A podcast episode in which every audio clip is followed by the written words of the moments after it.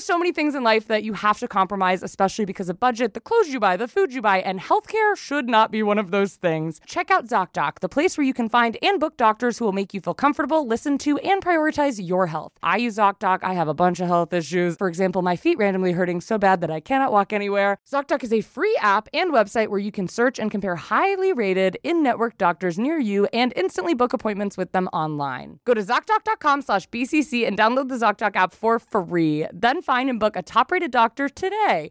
That's zocdoc.com slash BCC. ZocDoc.com slash BCC. This episode is brought to you by Shopify.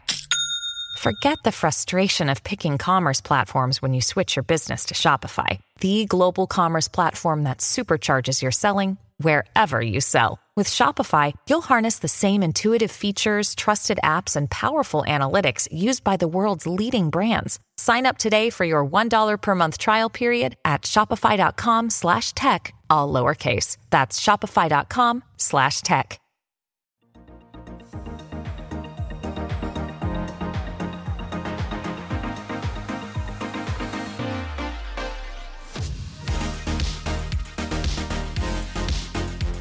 Welcome to the chain. This is the BCC Club.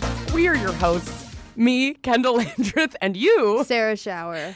And the BCC Club, every week we go down another internet topic Mm-hmm. rabbit hole and learn about it. Or sometimes just a topic Sarah and I want to know more about that talk- not even related to Yeah. the internet that we're just Yeah. interested in. And it's a hoot and a holler. Mm-hmm. And this week we're talking about being chronically online. Yes, we're dissecting the term. But before we get into that, Kendahl, how was your week? It was good. I saw you a lot this week because we were at VidCon. Mm-hmm. Yeah. It was my first VidCon ever. Um, and it was really fun. Not to sound cliche, but it was very inspiring for me. I think Mm-hmm. I've, you know, never been to VidCon. I've and I'm newer to the internet scene. I've been on it for like three years now.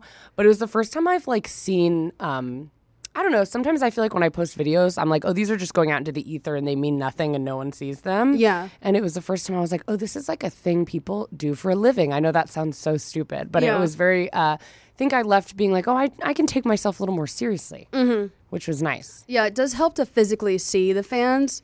That's how I, um, yeah, I've been to VidCon a couple times now because I'm an old person. Mm-hmm. But like, yeah, this time felt really different. It was like very chill, but also like very busy. Totally. What was your favorite thing you, like, free thing you got at VidCon? Free thing I got at VidCon. Oh, oh, O'Reilly. Um, crap. What is something that I got free at uh, VidCon? Um, Squishmallows. My Oh, partner yeah. and I went to the Squishmallow like pit, and I had to jump in. They saw my arm and they were like, "You can get in the ADA line," which is, um, you know, if you have a Yeah. disability, you don't have to jump into the pit. Um, and I was like, I should have. Um, I really should have because I jumped into the pit and I got stuck, and then they grabbed my arm to pull me out, and it was just like nerve pain all down my Oh, no. arm. And I was like, ow, ow, ow. And she's like, oh my God, it's broken. I was like, it's not broken. I have carpal tunnel, but like it felt like, um, Ooh, I know. yeah, I have is carpal just the tunnel, worst. guys. They gave out so many fun things. I felt like a toddler leaving there. Oh, like yeah, I yeah. left with a I was walking out of the hotel and I was holding like three squishmallows and a Nerf blaster. Yeah. I'm learning you say blaster. A Nerf blaster gel blaster. Do you always talk about firearms in your videos that you're like, I gotta say blaster? No, well, we looked it up Oh. because we met there a Nerf blaster uh, TikToker. Yeah. And apparently the Nerf blaster community is like a whole thing. I had no idea. But they have to say blaster, we learned, because Yeah. you can't say gun on the internet. That's interesting how different communities are like, yeah, it's our thing. We got that's our workaround. yeah, we gotta say blaster. Mm. But I have now I have this Nerf blaster that I'm like, what do I do? I don't really Yeah. I, I like am so excited to have this. It like in the moment I was like, this is the best moment of my life, but now I'm like, what am I gonna use this? I have no idea what to do with this. And I've never I've never shot a Nerf blaster. really? Mm-mm. My mom did not allow water guns, Nerf guns, any of it. We were not allowed to have any of that Just because of at the, home. Just because she was like, you also said the word that we're not. I know. supposed to- Now I'm like, I think you can say it. I don't know. It Yeah. feels, I feel crazy saying Nerf blaster over and Yeah. over again. Anyways, we weren't allowed to have Nerf blasters or or water blasters or Yeah. any of that because my mom was just like, I don't like you pretending to shoot each other. Which look, I mean, now as an adult, I'm like, yeah, that I don't think I would Yeah. probably buy my kid a water gun. It feels weird. It Yeah. feel like, especially the ones they make nowadays look like AR-15s. like Yeah. they look insane. Yeah. And I'm sure as a kid that's really fun, but I am like, yeah, the only game you can really play is like shooting each other, which Yeah. I wouldn't love. Yeah, it just sets you up for some nasty behaviors in the future. Yeah. Yeah. Yeah. Um, but yeah, it was fun. But I'm excited, as you know, because you've been very flexible with my podcast recording schedule, which I, appreciate. Well, I mean, But you I've were been- sick. I was sick, but this is the problem. So I I've traveled all month, and I I went to I went to New Orleans, I went to Alaska, I went to South Carolina, went to VidCon.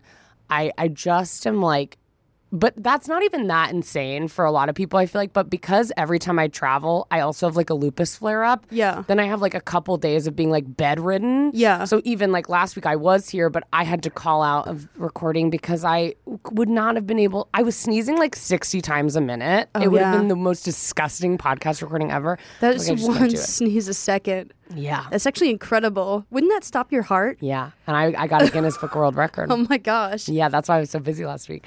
Um, but I'm happy. I'm so happy to be back. I know. I'm happy that you are back. Wee. I um I have a big announcement that I just uh this it's happening this week so it hasn't happened yet. I have my so I've been doing stand up. I did like 3 stand up shows last week and then for I have my first show at the Hollywood Improv tomorrow. Oh my God. Amazing. I know the Hollywood Improv. Everyone who's listening, that's like um, one of the bigger, biggest comedy s- stores, I guess. No, the comedy store is actually a, a separate place, but like Wow. it's like a massive venue. I I'm am so proud of you. I know I am kind of nervous because um, the other comedians that I'm with, it's going to be a very mixed audience. Like I mean, like ages and Oh, you know backgrounds. So usually, if I have like a, I have a predominantly gay audience, you know, you can pretty much cater your set to them. But Yeah. since everyone is coming for someone else, you have to like find out how to work with everyone's else like everyone else's like style of humor. I mean, Mm-hmm. Yeah. you don't have to, but if you don't like if you want to get consistent belly laughs, you know? Yeah. So I've just been watching the other comics and I'm like, so they're more like relationshipy sort of stuff. Yeah. I kind of want to incorporate like a relationship joke, th- that sort of thing. Yeah. Yeah. I love that. Oh, I'm so proud of you. And, well, you can cut this out if you don't want to talk about it, but isn't it like six months sober for yeah, you? Yeah, and it is six months sober for me. Ah, proud of you. Good job. Oh my God, incredible. I'm so proud of you. You're just killing it. It's just so exciting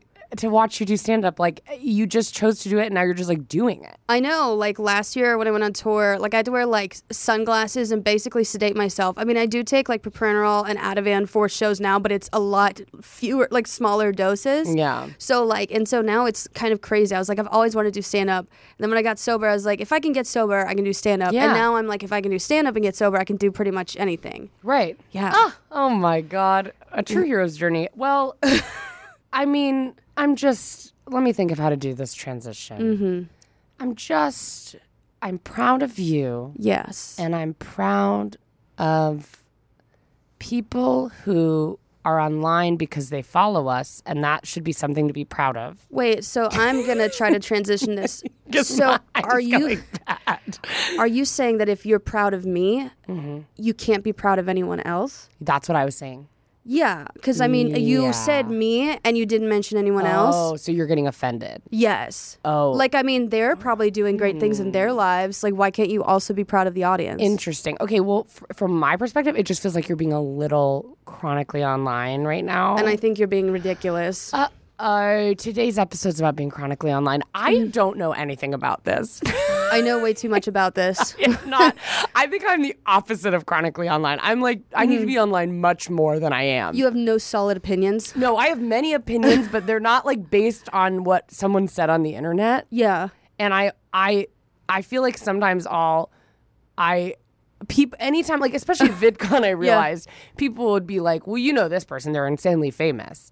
And I would be like, I have no idea who that person is. I Oh. just like I'm not online. I know that's not what chronically online is, but Yeah. like I'm just not even really online that much. I think um, to start this up, you were raised it with a s- support system, right? I do, I have what they would call a support system, yes. Yes. So, like, you were taught that you can make mistakes and it's fine, right? With, I was. With chronically online people, I found that they live in a very like uh, they're very polarized. Like either something is objectively bad or objectively Mm-hmm. Yeah. good, and that usually stems from a household in which you had to you were either objectively bad or objectively good. Right. And that's where a lot of those opinions come from. Is that you can only be one of two things. You realize, hey, people are flawed and I Yeah. and multifaceted and are this and that Yeah. and do this because of that and Yeah. even though it's not okay it's not fully their fault Yeah. and and but and then some people are just assholes Yeah. you know and that is uh that's what i i think i so i yeah i sometimes find i have a lot more um I have a I'm very much I'm a lot easier on people on the internet than most. I Yeah. think. Like someone will be getting canceled and to be clear, not for something that is like really I mean, of course there's people that I'm like, ooh yeah, bad, no go, that's not good. Um, but some people be getting canceled for things that I'm like, what the heck? That's crazy. Yeah. And um I I often find myself being like, ah, man, that's hard. That's Yeah. hard. And I see people in the comments being like, this person will rot in hell. And I'm like, ooh, man, they're Yeah. really made a decision about this person. That's crazy. Yeah. So we're gonna talk about what it actually means, and then we'll go back into people rotting in hell. So, what does chronically online mean? It's extremely online, also known as terminally online or chronically online, is a phrase referring to someone closely engaged with internet culture. Chronically online describes those who spend so much time online that it skews their sense of reality and hinders their ability to effectively communicate about topics like politics or social justice because they lack real world experience. Someone who's chronically online tends to call out, quote, problematic behaviors others may not see as an issue. They may also call out behavior in a nonsensical way. Um, extremely on- online phenomena can range from acts of offline violence, such as the 2019 Christchurch shooting, to uh, quote, going on NPR to explain the anti capitalist irony inherent in kids eating Tide Pods. So it has a wide range of topics that you could be chronically online for. But I've found on my 10 years on the internet, um, it's usually people who do lack real life experience, but also um, lower emotional intelligence and maybe not even it's so much like their fault like i give a lot of grace to teenagers Oh, yeah. when they take a hard stance because i mean how you are raised if you're actively in the environment that you're raised Yeah. in if your parents are like you can only be perfect and nothing else you're going to start thinking in black and white and we are raised in a very christian culture where like you either burn in hell or you go to heaven so a, and a lot of people are not familiar with the concept of purgatory you know yeah. And even purgatory you either go to heaven or hell afterwards so i um i un- i give a lot of grace to teenagers can teenagers be annoying yes Yeah. but if you're over 30 and a lot of your takes are very low emotional intelligence Yeah. that's where i'm like you're choosing to be Yes. obtuse you I know really have a rule. Maybe this is annoying because I'm 23, so it probably I'll think differently when I'm 30. But I really often find myself being like, once you're 30, Yeah. my sympathy for you drops like 70%. Yeah. I think especially, you know, the people I know where they had really uh trauma tra- traumatized or uh, traumatizing but hard things happen in their life, of Yeah. course. That of course will be with you forever. And of course will affect you forever, but they have not uh, they use it as a way to not take accountability for like an excuse yeah And I'm like, it can affect you. However, I am not here to decide how much it affects you for your whole life. Yeah. But if you're 30 and you've still not gone to therapy and you can afford it and you have not, um, I don't know, done any looking inward or trying to like work on it. Like I'm not even telling you how to work on it because I know that there's different things that make it Yeah. tough for people to like get mental health help. But you've done nothing to work on it and you're just kind of like the same person you were at 20. At a certain point, I'm just like, I don't. I Yeah. I need you to work on yourself. Yeah. because otherwise I can't feel bad. I can't, I'm just losing sympathy because it feels like you want to be this forever. You want to be like, well, my career never worked out because of this, and Yeah. my life sucks because of this, and I'm like, that sucks. You you're gonna regret doing that for the Mm-hmm. rest of your life. You know? and I'm gonna predict this now. For what Kendahl just said is completely reasonable, and there's gonna be people who are "What about thising?" in the comments. Like people over 30 sometimes can't afford therapy. You know, sometimes Right. people over 30 Of can't do.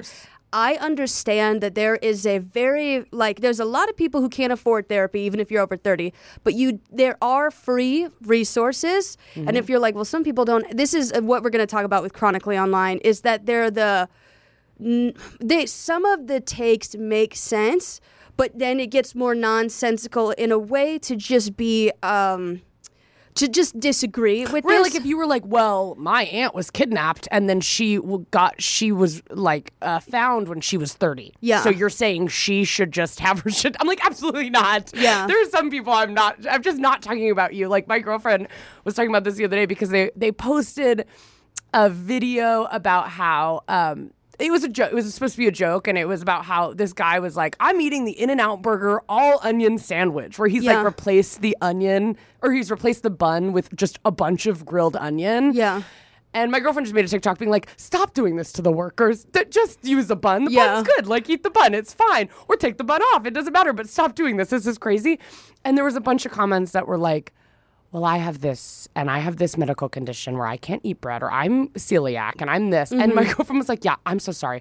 I'm not talking to you. Like, Yeah. this is clearly not at you. That is Yeah. not about you. Um, this is about this man who's like a bodybuilder who is making the workers put like six piles of gr- grilled onion on his burger. yes. Does that make sense?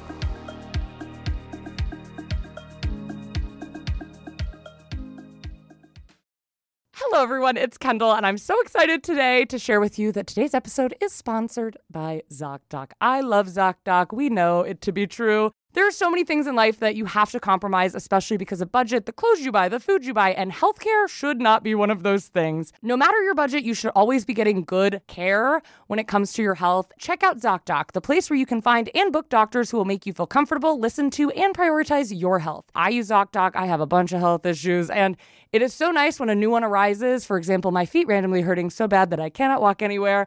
Um, I don't know an orthopedic doctor, so it's great to go on ZocDoc and make sure that I'm finding one um, that has a bunch of really good reviews from people who have used them before. ZocDoc is a free app and website where you can search and compare highly rated in-network doctors near you and instantly book appointments with them online. Go to ZocDoc.com slash BCC and download the ZocDoc app for free. Then find and book a top-rated doctor today. That's ZocDoc.com slash BCC. ZocDoc.com slash BCC. Yes, this is a, a topic of complete uh, cannot understand nuance, um, and we will uh, have we have a lot of examples to dissect, and we can actually go through all of our own. I'm just gonna finish. Oh, yeah, sorry. no, no, you're you're completely on topic. Um, you know, often someone who's chronically online will make a decontextualized moral judgment on a stranger's life, much like Kendahl's partner. You know, like decon. the, the context she's saying don't don't do this to the workers. The context of that is this one individual and then everyone else ignores context and is like Yeah. well i have celiacs. And it's like the context is actually incredibly important. Um, so the terms chronically online or terminally online implies that too much exposure to too many people's weird ideas make makes us all lose our sense of shared humanity.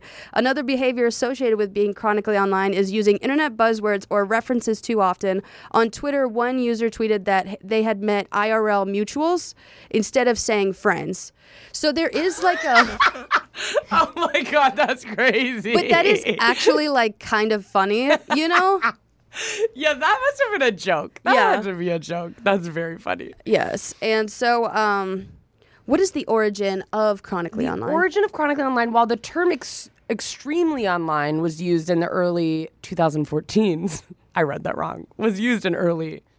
I'm going to start it over. it's okay okay.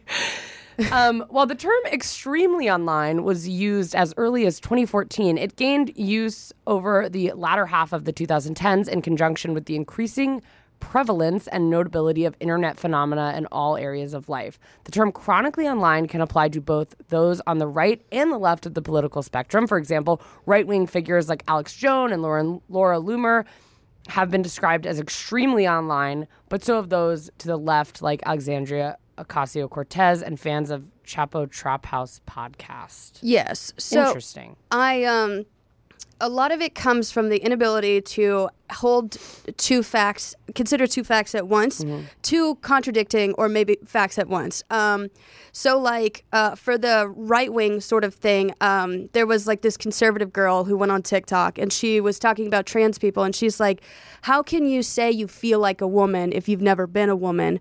And so it was a white woman, and so like if you if you don't understand intersectionality at all, you would be like, "Oh, a woman is talking about." So maybe she's she's not making a point because the white woman experience is vastly different from any woman of color's experience. You know, uh, people who are darker are masculinized, so they often are not.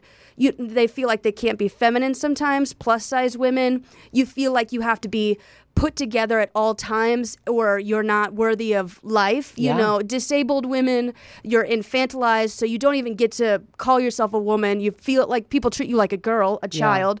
People who are infertile, like they're like, well, I have a uterus, like, but it's like, well, I just because I can't have children. So, a white woman saying, yeah, uh, how can you feel like a woman if you've never been a woman? You uh, have, don't know what woman feels like for everyone, you Yeah. know? So, how can you even talk on trans women experiences if you cannot talk on every single one of these people's experiences? One hundred percent. And so that's- incredibly worded. Yeah, I. It's just the you can't. It's like um, uh, one of the things that I say, like that I sh- tell people as like an example, is like the largest city in the United States is New York City, but the largest city in the United States is Sitka, Alaska, and how that is possible is if I said if I typed online. Uh, Sitka, Alaska is the largest city in the U.S. Everyone and their mom would disagree with me. No, you stupid idiot. How could you say that?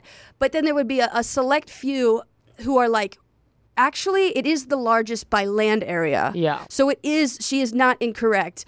People, people will be like, oh, what about New York City? So the fact that I can say that there are two cities in the U.S. that are the largest and they are both true at the same time. Yeah. And the reason why people are they ignore the context. Like if I said this specific city, it's I'm not like there's more people in Sitka, Alaska than New York City. I would have to be like an idiot. Yeah. So they're ignoring the context of what I'm probably suggesting, you know? one hundred percent. Yeah. But um you know, so um Today, Chronically Online refers to the notion that too much exposure to the online world makes people's ideas slightly twisted, usually manifesting in ways like drinking milk is inherently anti feminist.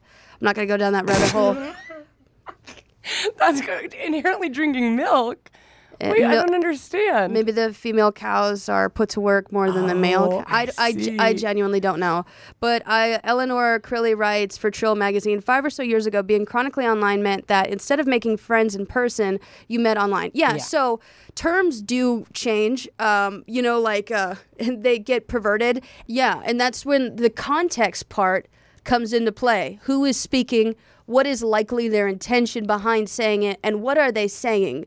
And so you got to analyze context. yeah. But you know, so how did chronically online ideas, arguments become so prevalent, Kendahl? let let me tell you what. Mm-hmm. Let me find it first. Yes. I'm on the touching grass part. Is that really behind? That is really ahead. Oh, good. Finally.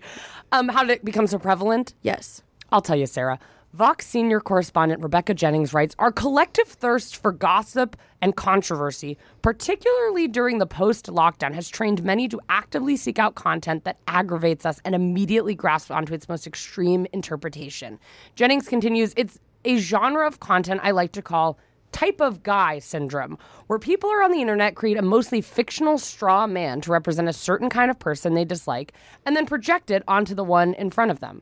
Chronically Online takes a likely more common, sorry, Chronically Online takes are likely more common on social media and not in real life because the algorithm rewards them. Yeah. Um, it's like how we talked about in the past. Like if we we played a misogynistic group and then that clip blew up because like everyone wants to be like eh, stupid bitches you Yeah. know and like i mean we were being misogynistic Yeah. but like um but the thing is is it's everyone who's ever posted anything online you could be like i like trees and that's cool it's not going to blow up if you said like if you said I hate gay people, or actually that is controversial. That's not even chro- like chronically That's on something we all agree on. Hey, so that's some of them are cool. Call me chronically online. But no, I mean like um, I don't I don't know. Like you post something, it, it's just like there's uh, the person is refusing to acknowledge the context. There's context of I hate gay people. Wait, I got lost because you said I hate, I love trees, and then you said I hate gay people. So I just want to make sure I understand. You're saying ones that are like uh, not controversial. Yeah, I mean, like, because if you're saying something that cannot be, I mean, if someone chronically online going after I like trees, they would be like, so what are you doing about, you know, global warming? If you like trees so much, how many trees have you planted? Like, Right. that would be the. The chronically online take. This person is just making an, and they're they're going down this rabbit hole in this their paranoid mind, and they're like, "What is this person suggesting?" Yeah. Meanwhile, they're just outside. They just t- touched a butterfly. They like they got a scooter, and now they're like, "God, I, I love trees." And then they tweeted So that. devastating. And then there's someone who's just oh, like, oh, immediately canceled. Yeah. They immediately got canceled. That's rough. That's hard. And there, okay, let me just also say Republicans and the right have also perverted it in that, like, anyone who has any sort of social, political take that is um, less discussed will be, they will label the person chronically online, you know? Mm-hmm. Yeah. Like, neopronouns are fine, you know? Right, like, right. and so, like, if someone comes online and they're like, I use neo pronouns, the person's gonna be like, this person's chronically online. And Right. then it's like, you, like, it's a way to make fun of people. Realistically, the amount of people, unless you're in a very queer community, the amount of people that you're actually gonna encounter that have neopronouns. If you have a friend, if my friend was like, I use neopronouns, I'm gonna respect that person, Right, You yeah. know, like, th- but the Republicans, they're like, any sort of change, bad, and any sort of It's social. really scary. It's Yeah. actually really. I was talking about this the other day because I was like, we need to. I'm sure they have. We need to. I'm Yeah. like talking about psychologists. I'm sure they've been like, yeah, we've done studies on this, Kendahl. because you haven't read about it Yeah. doesn't mean it didn't happen. But it it it's the way, and I really do think this is I rarely say it. I think this is just Republicans. I feel like the attachment Republicans have to not changing things Yeah. is like actually scary. Like Yeah. and it's not even about politics. Like I even take out anything about like um being gay or being transgender, any of that. I, in my hometown, they'll put in a new stop sign, Yeah. like a roundabout. And the Facebook group of my town is blowing up with Republicans being like, fuck this roundabout. Fuck Yeah. this stupid roundabout. I don't want to see it. I miss the way things were. They they made a street in my hometown. They it was a small street. Mm-hmm. They took out where you could they said no more driving on the street. We're going to like do a cobblestone road and make it just for walking, which I was like what a delight yeah. people are protesting in the streets, all Republicans. They can't believe eh, because it's like, and it really has triggered something within them that they're like, I want things to be the same as they were when I was a kid. Yeah. And of course, that is like, feels like it runs everything they believe politically, where they Yeah. just want things to be the exact same, even if it's shitty. Yeah. They want it to be the same. And I'm like, what is that? Yeah. Why do you, why are you so scared of change?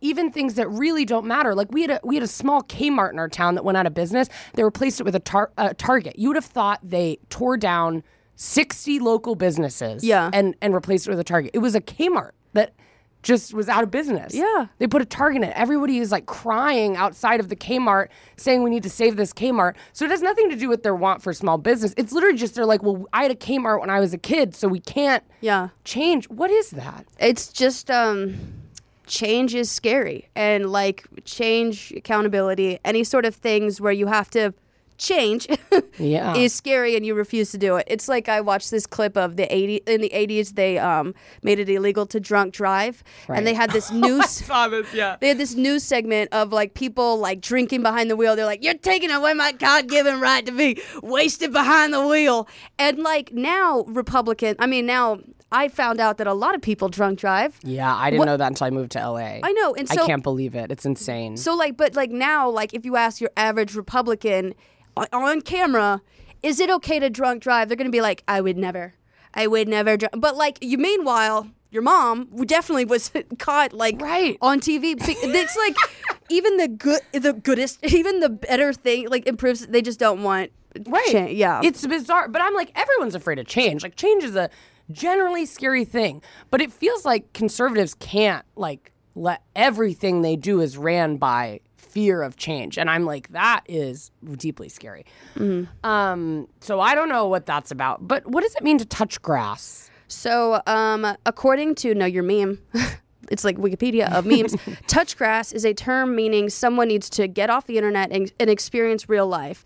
To be told to touch grass is intended as an insult for people who spend too much time online, disconnected from the reality outside their pixelated screens. Touching grass means stepping away from the infinite scroll on your our phones and spending time outside in uh, nature and real life this actually this term got called out for um, it got the chronically online treatment because people were saying there are a lot of low income neighborhoods where there's not actually grass outside. Okay. And so the thing is is that can be true. That is true for a lot of big cities that there's not a lot of grass and that does suck. But you I mean if you want to talk about not every low income place has doesn't have access to grass. You think about people in Appalachia, like Yeah. they could go outside and live in a trailer and touch grass. So like the thing is is touch grass just means go outside. It doesn't. Um, I think people people again took it too literally, ignored the context of what someone's Yeah. suggesting. They're saying you've been online too long. You need to go outside for a second, and so Yeah. it got the chronically online treatment. More than that, I'm I'm just like if we start doing this to sayings, that's a saying, right? Yeah. To go touch. So I'm like, if you start saying, I mean, you could then you can't say the grass is greener on the other side. Yeah. Because you could say, well, no, it isn't because I don't have. There's not grass on either side of the fence. Or you could say, if I started, my mom used to tell me, you're crazier than a chicken with its head cut off. Yeah, And I could say, well, that's very, very disturbing to think about. yeah. And I'm don't think we should be killing chickens. you can lead a horse to water, but you can't make it drink. Oh, you think I can afford a horse? Not everyone can afford a horse. And I like, unless you like, and then so us critiquing the people who critique these, like, okay, yeah, but um, it's just No, we just it, you can keep go. It just goes down. It always reminds me of the. um I used to watch. Did you did you watch the Amanda Show? yes, And did you watch Moody's Point on the Amanda Show? It was like Maybe. the it was like the drama show that they Yeah. like made on Amanda Bynes. And there's a part where she goes up and she's like, "Happy birthday!" And then her friend's like, "I have a birthday too," and she runs away. And it always really made me laugh. yeah, it's the main character syndrome of where you think everything should directly apply to me or else it is incorrect. Yes. And that reminds me of like um actually I won't get into it.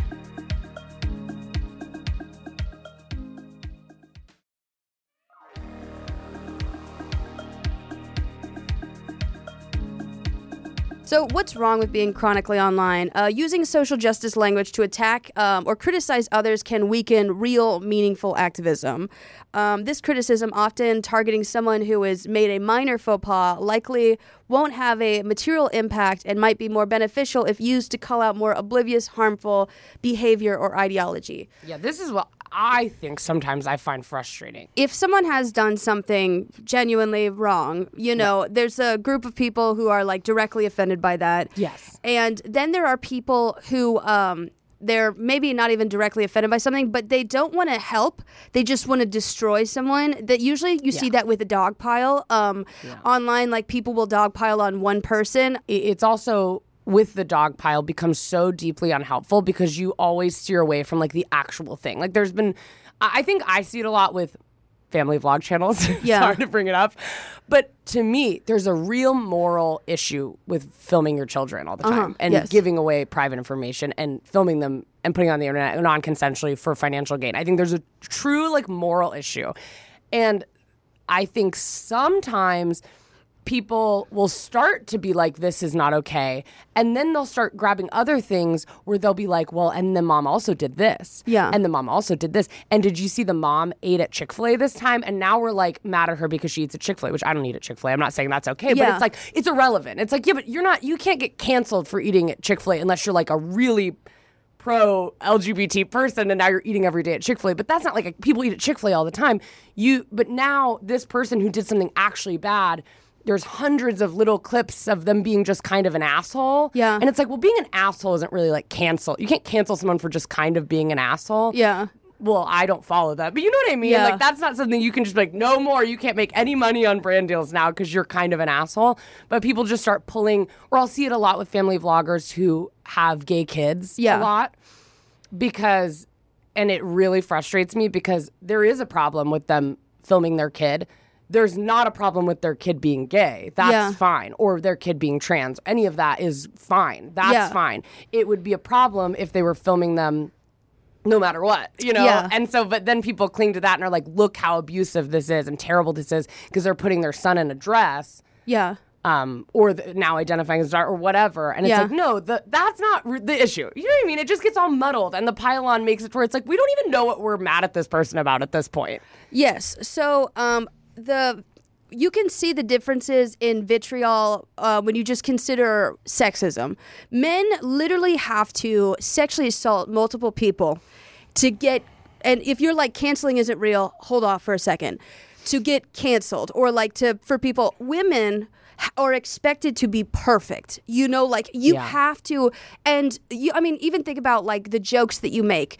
If you make a lighthearted joke, people will go after you because they take you literally because they don't think you're smart because you're a woman.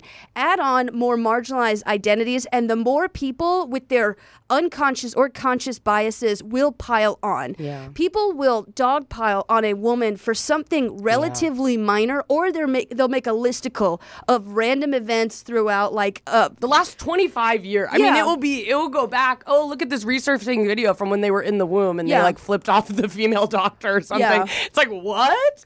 No, yeah, and so like um I mean, the th- it's you can see it also in like your friendships and your relationships. So if this is something, if you're like a woman who dates a man, a man you could be dating him and he treats you like absolute crap time and time and time again.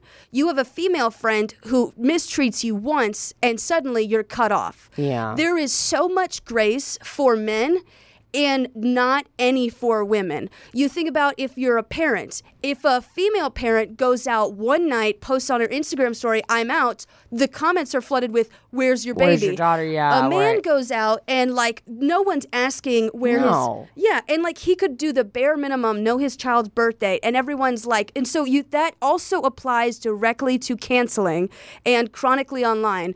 Um, and so like it only gets worse for women of color especially um, and then and also something that i want to circle back to with narcissists and um, so there are three types of perfectionism there's uh, self-prescribed perfectionism is where you hold yourself to an unnaturally high standard there is uh, socially prescribed perfectionism where your community holds you to a high standard Yeah. um, and so, like, if your parents are like, or your entire family's like, you have to get straight A's, like, you have to be perfect.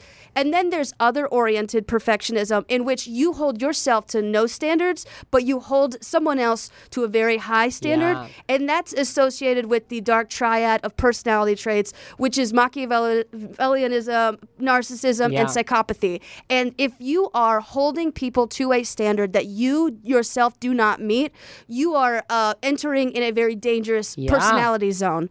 Okay? And so, chronically online is just a branch off of I have something. I are you okay? I keep applying the glitter directly to my eye. But so, um, and a lot of people, especially if they're teenagers, have are start like they are if you escape to the internet you know mm-hmm. if you're a teen you're most likely escaping to the internet if you're learning about all of these social justice things. Like i mean you could just be like incredibly interested but a lot of people a lot of teenagers use the internet as a way to escape because their home life something is going wrong and that's why you see a lot of black and white thinking in teenagers because that's how it is at home and so like but these people who are like over 30 you know who are still like black and white thinking there is a personality issue going on there Well, and to me, if you're a teenager too, you don't have control over the world you live in. Like Yes. for the most part, like you cannot vote. You don't have any money. you can't, do- leave you can't unless you're emancipated Because for me, I'm like, yeah, I am very careful about how I talk. And when people around me say something that is not okay, I try to my best to call them out and be like, absolutely not. You cannot say that. Yeah. And I do my best and I'm still learning and I'm not perfect. But also, like, to me, the most important thing I can do is like vote and give my money to things. But you can't do that as a teenager. Yeah. So I think sometimes people are who are like 30 and not to just come for everyone. Poor someone who's like their 30th birthday and they're like listening to this like damn, I guess I'm out of time to to do any more learning. No, eh, not absolutely not. But if you're like an adult and you don't do anything, like I think I see that a lot where it's like eh, and you have the time, you Yeah. know, and eh, because once again, we're not talking about every. Per- I'm not saying every person should be out volunteering. A lot of people don't have the time or the resources to do that. But it's like if you're not out volunteering, if you're not, some of these people aren't even voting. If Yeah. you're not like doing the things that are helpful, but you are just coming for people online all the time, Yeah. it's like you gotta look inward and be like, do I really care about this thing? And I'm sure the answer most of the time is yes. You do clearly care about Yeah. the thing, but like you, there, there are ways. But sometimes it can just feel frustrating because it's like you are spending so much time coming for people on the internet, Yeah. and you're not actually doing anything. Yeah, and I mean like ask any teacher in the US. If you're if you want to help someone understand something and you think about the teachers that you've had in the past, like in your like K through 12 education, are the ones that are like, "Oh no, it's okay if you don't get it." The most helpful or, "Hey, you fucking idiot. I can't believe Right. that you didn't." Like that would be the most stressful learning environment. So apply that to, you know, you say you want to help people and then you come at this like I understand if something is like gen- like someone is saying something genuinely offensive and you're like Right. fuck you you know but like if you are coming at and you're using the reason that i just want to educate no you don't you want to degrade someone and um Well, I think that's an important thing to say too. That it's not about something really offensive. Like this whole conversation is not. I'm not like let's give racists some grace, you guys. Come Oh, yeah, on, Like, absolute- and It's so- not about. You can come for people when they're fucked up and Yeah. when they're wrong and when they're gen. I don't need to have patience with someone who's like literally homophobic. Like Yeah. I don't need to do that. It's not my job, and it's not like, uh, you know. It's so th- that's not what it's about. It's truly about people who. Like the the touch the grass thing, Yeah. where it's like, well, some people don't have grass. It's like, okay, you know, that's not who is that helping? What do you think you just did with that? and this is exactly what the episode is about if you are like they're saying that we should just give racist grace. That is ignoring the context. That is being chronically online because you do not understand the nuance of what we're saying. Um, but yes so um, chronically online arguments often someone drawing parallels between two situations that are actually quite different. The implication is that those with more experience in the real physical world would immediately understand the distinction. But yes um, so others mock people for being online so often. They seemingly haven't experienced basic human emotions through real life interactions and that's yeah being a teenager. But we do have some uh, or like being an adult who is emotionally underdeveloped we do, okay so like the example I would give is like, yes, you, like Kendahl said, someone could go through something traumatic in their childhood and it still affects them in their 30s. Yeah. But at that point, you should be doing some internal work. Right. Like, you don't have to be perfect. You don't have to be done fixing it or Yeah. have it done being aff- like affecting you at all. But there are people I know who are like caricature. They're like cartoon characters that I know where it's like you've been the same since I knew you 20 years ago. You've Yeah. Mm-hmm. had no change, no growth. Hmm. And when I hear and you're complaining about the same things, and it's that you don't want to. If you were just like, well, I'm happy with my life this way, that's fine. But there are people I know who. They're like, I wish I could have this. I wish I could do this. And I can't because of XYZ, XYZ. Yes. And I'm like, that's really hard. And I'm sorry, but let's try to let's try to do something that can move us in any direction, you know. Yeah, it's like um I have a lot of addicts in my family. And so I am an addict and I became an alcoholic and I could tell I mean it makes sense like with the way I mean with my family line I'm prone to addiction also ADHD people are often prone to addiction. I that is an explanation, but if I am drunk and I treat someone bad, it is unacceptable for me to be like, well, I have addiction that runs in my family, you know? And and so it does suck that addiction runs in my family, but it was also on me to help my alcoholism. Totally. And it took me forever, you know? So like I'm not saying change immediately because No. it really and so I do want to even the people over 30, I want to say that like I feel sad for you because you were also I know what it's like to be raised in a black and white environment Yeah, yeah. and for this to have affected you so long but you've got to help yourself in some way because it's where the so- the older you get the more solid it gets right. And Yeah. not in a pick yourself up by your bootstraps way. Yeah. I- I'm not n- nothing related to like systemic things where it's like, well, I couldn't do this because of the way the government runs, which Yeah. is like totally. I- Yes. that sucks ass. And Yeah. I'm so sorry. And you couldn't fix you can't fit I that just sucks. Like that is not on you or and- that's not what we're Yeah. saying. It's just like uh, you know, I think your example is perfect. Yes, and if there, are, we apologize for. We acknowledge that I, every. I feel like a lot of people are going to say there are there are definitely systemic issues that a lot of people can't just overcome. 100%. And we uh, yeah. we're saying do what you can. It's unfortunate that we live in a society that's very individualistic and you have to go it alone oftentimes. Or we live in capitalism and it's everything is healthcare is so fucking expensive. And but I mean just because it's like that um you know there is no ethical consumption under capitalism that mean like you have to we are still participating in the system and it sucks that we are but sometimes you do have to help yourself in incremental ways Right. yes so we're going to do some chronically online examples um, do you want to read the first one Sure. Um, first of all, the musician Mitski, which I'm interested to read this because I. I, li- I like Mitski because Mitski's gay. music because I'm gay. 'Cause you're so I don't know what th- has happened with Mitski, but uh, they were criticized for asking fans to hold off on filming during shows. In February 2022, Mitski's team tweeted a note from the artist. In part, it read, Hello. I want to speak with you about phones at shows. They're part of our reality. I have mine on me all the time, and I'm not against taking photos at shows, though please no flash, lol. But sometimes when I see people filming entire songs or whole sets, it makes me feel as though we are not here together. When I'm on stage and I look at you, but you're gazing into a screen, it makes me feel as though those of us on stage are being taken from and consumed as content instead of getting to share a moment with you. Ultimately, it's your right, and I want you to enjoy it as you like. I don't want to be greedy. I'm fortunate to get to play. Just putting out there that sometimes, if we're lucky, we can experience magic at shows, but only if we're there to catch it. Wow, I think that is an incredibly worded note. Yes. And I think I know probably what people didn't like about it.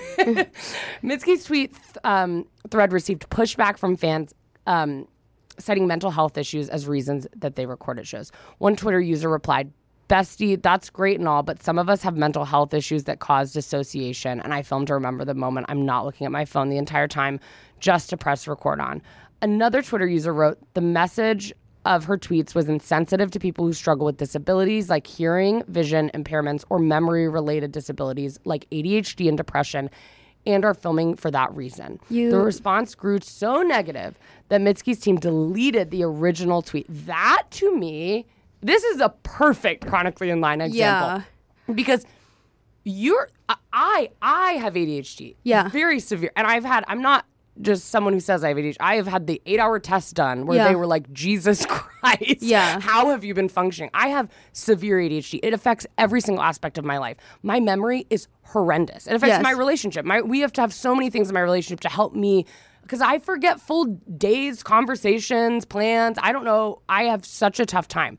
I would never read that and make that. That has nothing to do with me. If Yeah. I read that and say, well, I have a disability where I need to, I need to mm-hmm. record, I would not take that personally and I would take that upon myself. They also say, it's your right. Do what you want. I, it's up to you. But I just think it's important to remember to stay like present in the moment. And I think it's, I think that's a great thing to write before a concert because I see that all the time. People recording the entire show. Yeah. And I'm like, first of all, I think I see this when people like are filming the, you know, Eiffel Tower or something. Yeah. And I think a lot of people disagree because they love to capture stuff. But I'm like, you could look up a photo of the Eiffel Tower. You know what I mean? Like on the internet. Well, yeah. I mean, if they're getting a photo in front of the in Eiffel Tower, of it. yeah, But people are like, I gotta film. Or like, you know, when I was on my, uh, I was on a cruise recently yeah, and whales started coming up, which was just incredible. And I saw people just like freaking out to get a video, and I'm like, well, you could look a video up on of a whale resurfacing on, you know, surfacing in an ocean, but you're never gonna get to like watch it like Yeah. that. And that's how I I would never tell someone to put their phone away to be like, you shouldn't do that. People do whatever you want. For me, I'm like, I should sit and enjoy this right in front of me as it is. yeah. But she's also like, record a song, whatever, but just recording the whole thing, it's like, just try to maybe be in the moment. I think that makes sense to me. It does. These people are just being contrarian because the thing is, is having a mental health or physical health disability is absolutely valid. If like, I, I mean, the ADHD, depression. I have both of those, and I would not tweet this in my right mind. The if you have a disability that it does impair your ability to enjoy concerts, there are you can ask for accommodations. Yes, and yeah. if the accommodations at that actual venue are shit, then yeah, go ahead and say this because I know something with the Eras tour. They're the ASL interpreters. You're supposed to have an ASL inter- in the line of sight of the performer, Right. so you can if you have the ASL interpreter to the left and then the performer to the right, you're you can't even right. enjoy I, it. I heard people talking about this with Yeah. at the Taylor Swift shows. It's or like devastating. if you're in a wheelchair and they put you behind everyone, Right. you can't see. So like it. Ob, ob, yes, disability is, and then even mental disabilities, or like if you have narcolepsy and you're like, honestly, I need a, I've never heard of this, but like if you're like, I fall asleep often, I'd like to enjoy the concert I paid for. Can I set up a stand to film? Like I feel like it, unless the actual accommodations at the venue are like, no, screw d- people with disabilities, then I would definitely tweet. But I wouldn't tweet this at the art. I mean, I would, but then I'd also tweet it at the venue.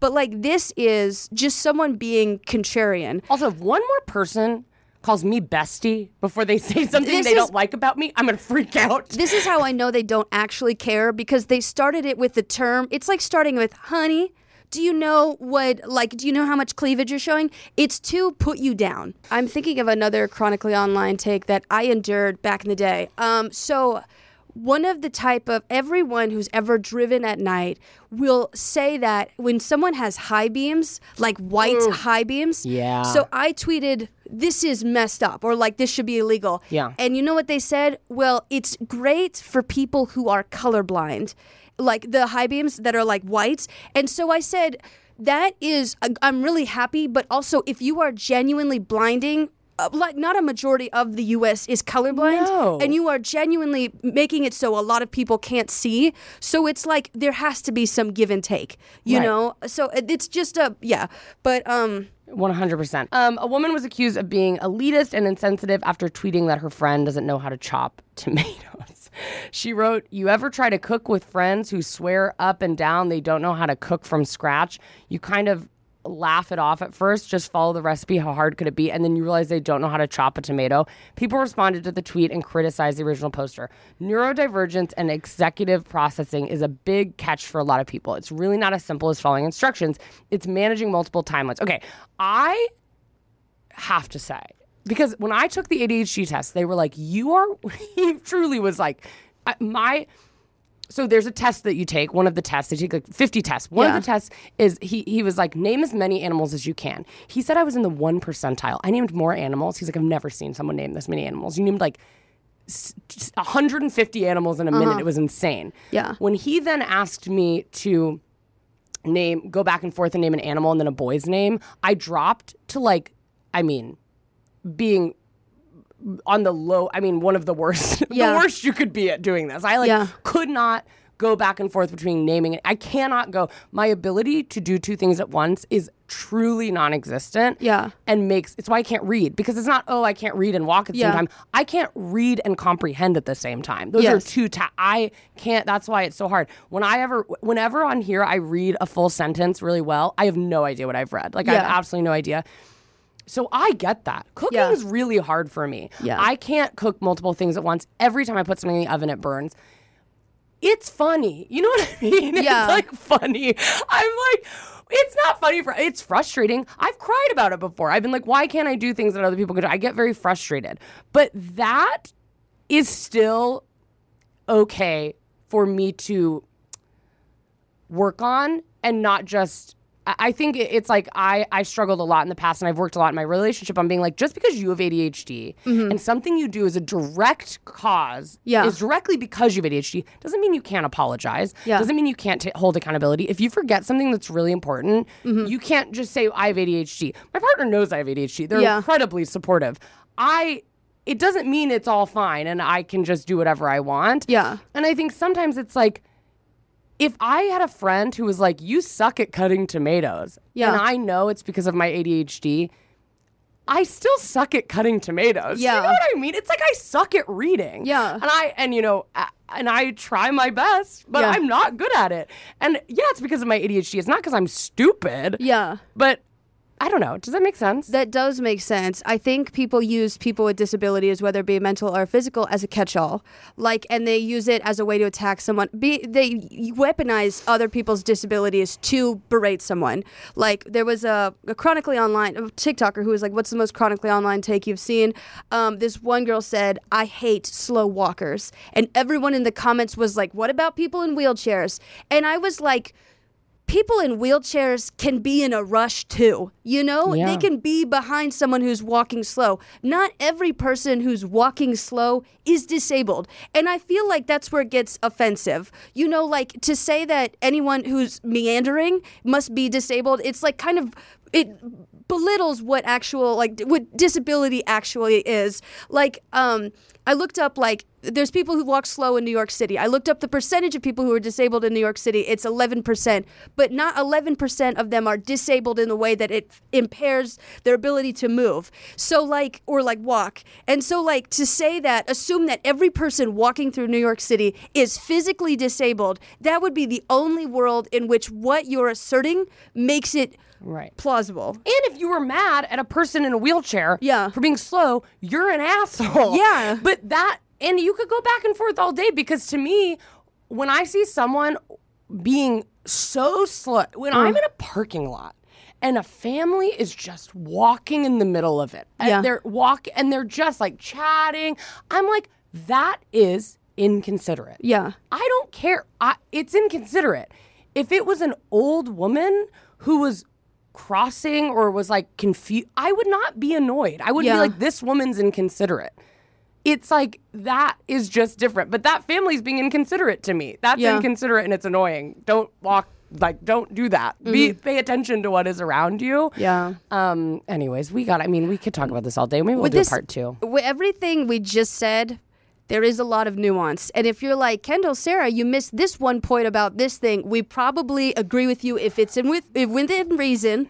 So just because I mean we have limited time. So I mean we could do caveats all day. We could back up with, you know, a whole background info. We could give you a, you know something, but we can't do that in this amount of time and that's something you must understand. It's a hard conversation because everything is so because it's nuanced, but I think that's a perfect example of all of it. It's like everything is so nuanced and some things aren't. And those things are we're we stand very firm on, I think, all the time on this podcast.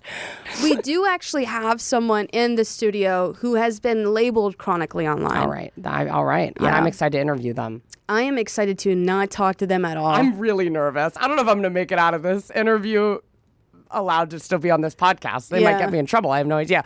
Um, but I'm excited to talk with them. Well, what are you going to do? I am gonna go pee. Good job. I got a massive bladder. Good work. All right. Well, we'll be right back with our guest.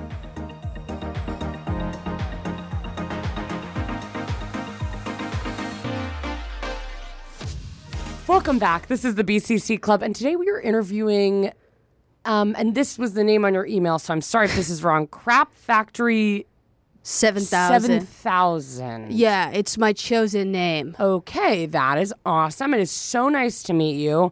Um, I'm here to interview you today about being chronically online. Yeah, but uh, I don't use you pronouns because I don't like being referred to in the second person. Okay, what do you would you like me to call you? Crap factory. Crap Factory. Great. I will call you Crap Factory. Um, what is chronically online, Crap Factory?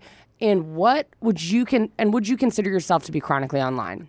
chronically online, it's just like a way of life. I go online, I agree, I disagree. What was the second question? Do you consider yourself to be chronically online? I think the answer is yes. Agree. All right. Sure, I guess if you have to label something cuz everyone likes labels nowadays. I I do. I like I like labels. Um, what do you think about the term? Sorry. What do Crap Factory feel about the term touch grass? It's so elitist. Okay. I, growing up, had a perfectly manicured lawn, and there's a lot of people who don't have it. That's true. And so, where do you expect them to go? Like, do you uh, do you expect them to walk other places? Some people don't have the time. We're not all going to the bottom of the ocean in a submarine. We're not all billionaires. That's true. So I say that's so fucked up. And so I say the better term would be if you can, no pressure, go outside or wherever is safest whenever you have free time if you can afford it. All right. Well, I'm going to start saying that. I'm going to start saying. I don't know if I have time to say that. That's a lot of. You haven't said it before? no, I've been saying the touch grass one. Oh my God. And that's why you're going to be a bad person for the rest of your life. Okay. That sort of uh, laziness behavior shows how little you care about certain groups of people. I'm sorry. Crap Factory. I'm sorry. You don't. You. So I'm guessing you've never been poor. I was very poor. I, I, I was I was pretty poor growing up. You have grass. Uh, we rented from a place that had mostly ground cover. Does that count as grass? Was there sod? I don't know what that is. Sorry, that was so elitist of me. I Please said. don't ask me again what sod is. Okay? Okay, uh, but yeah, okay, sure. Define the term nuance. Nuance is that thing that the liberal is do sometimes where it's like a gender like nuance it's like not man not woman it's like in between something Sure. it's not real either you have you yes or no. If you're on the fence you're you're a you're a, a loser. You know uh, the no one if you if you if you stand for nothing you you you stand for everything. Okay. Well, so the word nuance though has been around for a really long time. So before that, what you're talking about, uh-huh. Let's go back to the 1700s. you mean like when there was like racism Um, yes. and sexism yeah, that's the time I'm talking So about. So basically, you're agreeing that both those things are correct. No, if I- if I have to travel back in time, see, this is what I don't get about you liberals. Why do I have to acknowledge a time when supposedly, according to you guys, it was worse? okay. Well, I was just asking what the word nuance means. Well, I mean, explain it to me like I'm illiterate. Okay. I don't find you to be illiterate. I'm asking you because I think you are. I think you're literate. I'm not. I'm not literate. I have a. I have a. I have a reading. I have a learning disability. So I'm asking you what the word nuance means. And so you're mad at me that I don't have a disability? I'm not mad at you. That's reverse ableism. Okay. This is no. I'm not mad at you. Let me just ask the next question. Th- This is getting too heated. I don't. Um, do you think you consider? Do you think you can consider two things at once? What's your name? Crap bag.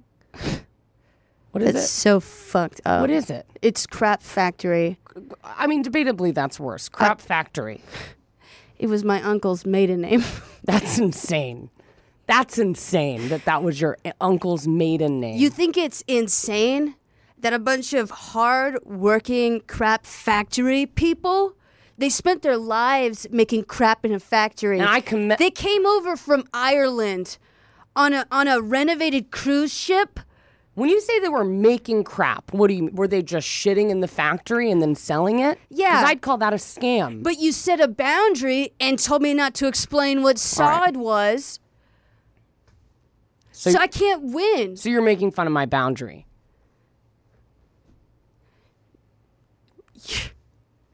What have others said is your most chronically online take? if I had to guess, um, women don't deserve rights because 13% of women are left handed. You think that? I know that to be true. You think they don't deserve rights because so men are also left-handed. But men were born with rights. You can't just and and women were became left-handed to be different. Sure, Uh-huh. we can agree on that. What are you talking about? How is that? You think that's chronically online? So people online are telling you that. People no, you told me to tell you what is the most chronically online thing that people have deemed me.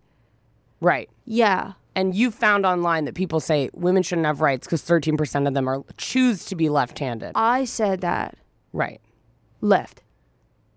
Okay. Okay. This is getting out of hand. Are you left-handed? No. All right. Crap bag. Let's Because the left-handedness means you're liberal. That doesn't even no it doesn't. Yeah, if you're right, you know, on the far right. No, you I got- know what that means, but you can be left-handed and conservative. It's not how. I'm right-handed and I'm liberal. Okay, you're being ableist because you're No, correcting that's me. Not, no, okay. That, but but you just okay. All right. What are the what are the demographics that usually agree with your takes? Men, Right? That checks out to me. some, some truly mentally adrift women, some people who have lost all hope, Right. S- some people who are bots, some people. Yeah, I've looked at your comments. A lot of bots. Uh-huh. A lot of pyramid schemes in your comments. People who uh, love people who worked on the pyramids had a job. Right. Yeah. Okay. And can you tell me what your thoughts are on media literacy? Do you think it's important? What the hell is media literacy? to be honest, I don't know. I didn't I didn't write these questions and I have no idea. I think if I say the question again, It says, "What are your thoughts on media literacy and how do you think it's important? Or do you think it's important?" media you should if you read something you should take it at face value Okay. just like if a woman wears makeup she's lying and you, you you're taking the makeup at face value. Okay, well, you're wearing sunglasses, so that's a lie. Can't see your eyeballs. Their prescription again. All right. But that's just, I wouldn't say if you put on makeup, I wouldn't say that was lying. So you're saying people wear makeup, they're lying. So I'm saying if you're wearing glasses, you're lying. And you're wearing a hat. I don't know what's under your head. And you're wearing clothes. And I don't like that. I think that's deceitful. I don't know what your body looks like. Being nude in public is illegal. Are you saying that just because I'm a guy, I'm a predator? Um, can I think about it? Yeah. I'm going to think about it for a really long time. Okay. Thank you so much for being on today. But you're not going to thank me for just being on in general? Being on what? You're not. You've only been on today and you probably won't be returning. I know, but sometimes I'm not living in the moment. So if you thank me for being here today and I'm not present emotionally, Okay, why are you not present? Maybe you should work on that. you're you're sick. I know. I know. Thank you guys so much for being here today. I appreciate it. Crap Factory is um, heading on back to where are you from? I won't ask. I don't want to know. Iowa. That does not surprise me. Thank you so much for being here, and I hope I never see you again. Thank you guys for watching. Remember to rate us on all the places you get your podcast. Thank you so much for watching. What a treat it was to interview them. Um, Did you actually have fun? I had a good. I was very anxious, but I it made me feel alive, Okay, yeah. I and that was um, good. I thought I heard some yelling. I didn't know if you were losing it upstairs. Yes, yeah, I was crying. I was Yeah. scream crying and for help, and you didn't come, and that was interesting. um, but thank you so much for joining us this week. Remember, everything we say is all, and we try our best. and remember nuance and context and being trying to be a neutral party when something is not objectively offensive but uh, this has been the bcc club we put out episodes every Wednesday. Wednesday you believe it? Every single damn Wednesday, we put out an Um, episode. Please join us if you're driving to work, if you're doing your dishes. Turn us on, and remember to rate us on Spotify. five stars. spotify apple, Apple podcasts apple music well i mean Podcasts, yes anywhere you get your podcasts. there's the lyrics to this entire podcast episode There's but- music videos yeah. to each episode, so we'd love for someone to check them yeah out. and please like and subscribe on youtube Yes. but other than that we will talk to you next week Bye. bye